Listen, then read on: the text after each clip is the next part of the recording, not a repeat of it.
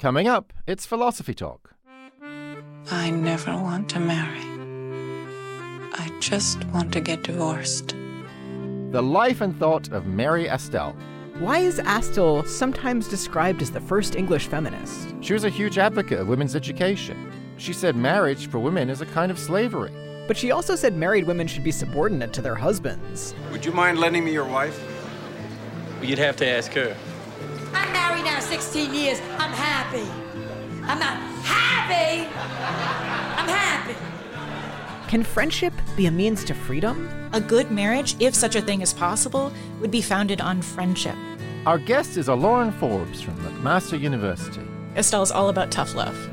A serious proposal to the ladies for the advancement of their true and greatest interests. The life and thought of Mary Astell. Coming up on Philosophy Talk.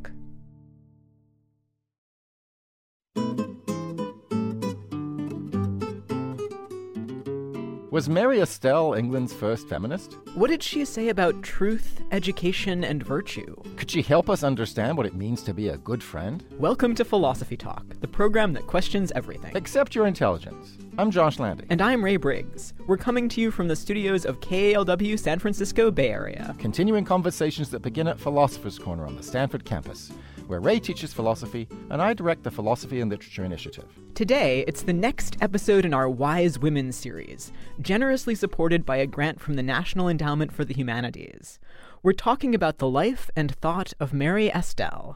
Oh, yeah, she was an early feminist pioneer writing in England at the turn of the 18th century. She, she argued that women are men's intellectual equals. Uh, She encouraged women not to marry, and she proposed that they go to an all women's school instead. Yeah, and she defended her feminism with some really cool arguments. Like, to argue for women's equality, she appealed to Cartesian dualism. Right. Yeah, we were just talking about that, that Cartesian dualism in our recent episode on Elizabeth of Bohemia. That's the idea that your mind is a completely separate substance from your body. Yes, and Elizabeth was skeptical. She pushed back against Descartes in her letters. But Astell believed in dualism, and she used it as a basis for her feminism. Sure, men's and women's bodies are different, she said, but their minds are fundamentally the same, equally rational and equally capable of intellectual virtue. And that must have been a pretty radical view at the time, right? I mean, in those days, most women had far less access to education, and there were a bunch of male thinkers around saying they were ruled by their passions, not their reason, too focused on the cut of their clothes and not enough on spiritual matters. Yeah, and Astell had a lot to say about that. She thought it was true that women were often vain and silly, but she blamed society, not their essential natures. Everybody kept telling women that they were only valuable for being pretty and then criticized them for only caring about their looks. She said, Look, if you want women to care about important things, you have to educate them. She even tried to create a school to do exactly that. She had a book called A Serious Proposal to the Ladies, and she described how a school like that would work. Women would be living together in a retreat away from vain, insignificant men. Yeah, And they'd study philosophy, they'd develop supportive friendships, and they'd cultivate their virtue together. Yeah, she was hoping to find a wealthy patron who would sponsor all this, but unfortunately she didn't get the funding. Oh, I know how she feels about that. But she didn't give up, Josh. She wrote a part two, which explained a method for achieving virtue, even if you're not able to attend a retreat or surround yourself with supportive friends. And if you follow her method, she thought you can achieve virtue no matter who or where you are. You can cultivate your understanding so it starts taking charge of your will, showing you what's really important to care about. And instead of worrying about the latest fashions, you're going to spend time studying the best books. Exactly. She believed in women's rational nature, she advocated for supportive female friendship, and she criticized sexist double standards. Sounds like she was really ahead of her time. Well, in some ways. Oh, come on. She told women not to get married so they wouldn't have to be bossed around by their awful husbands. Yeah, but she also told them that if they did get married, they just had to suck it up and accept their subordinate status. And she felt the same way towards the monarchy and the church.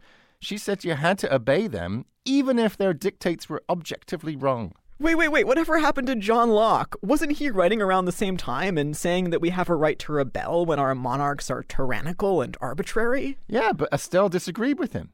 She said you gotta obey God in the sky, king on the throne, and husband in the home. At least you can choose whether or not to get married.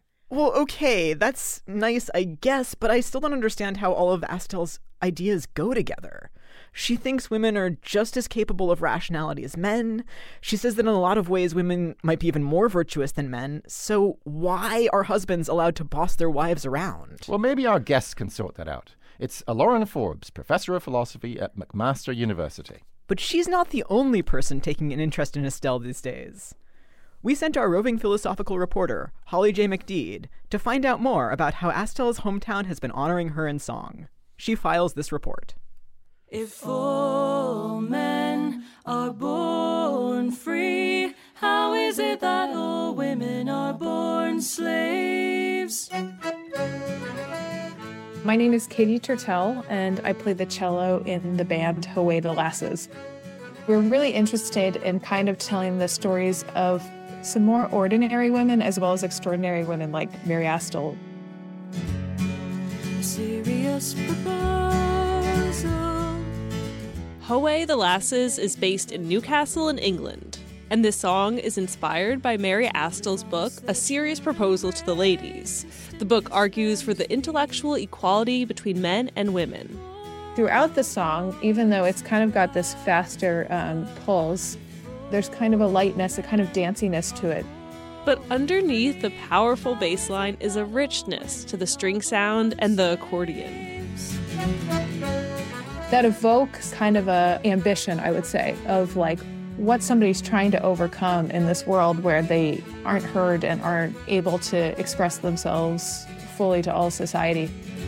The band writes songs about women of Northeast England, like Fiona Hill, a former official at the U.S. National Security Council, Rachel Mary Parsons, the founder of the Women's Engineering Society, and the Newcastle women's football team. Oh, the it's long way overdue. The women of the black and whites were playing in the tune. Mary Astell is signature Newcastle, born there in 1666. But even though Astell has been called England's first feminist, Turtell says for a long time she hadn't heard of her. She really was a feminist before the time that word even existed, you know, and far before uh, even the suffrage movement and things like that.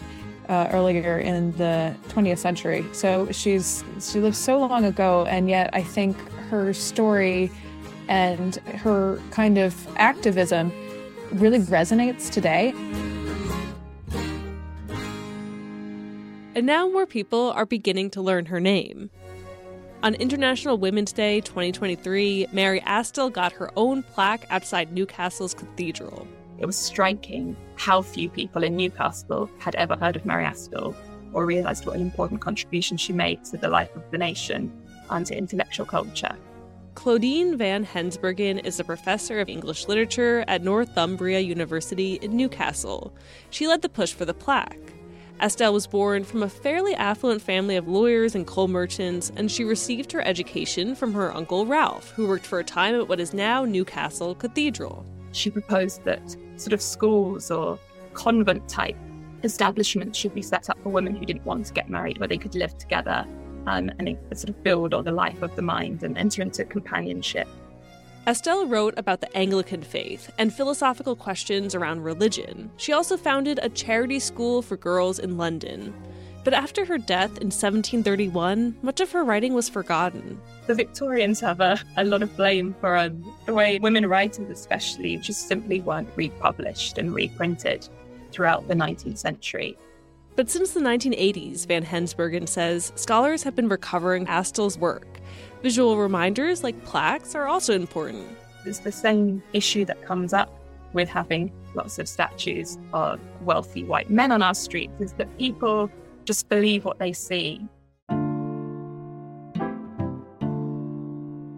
You were your mother's only child. Howay the Lasses performed live during the unveiling of the Newcastle Cathedral plaque, and they continue to sing about other influential women, like Mary Eleanor Bowes, one of the early pioneers of women's right to divorce. Lady Mary Eleanor, you left your childhood days behind. And Janet Taylor, inventor of the Mariner's Calculator.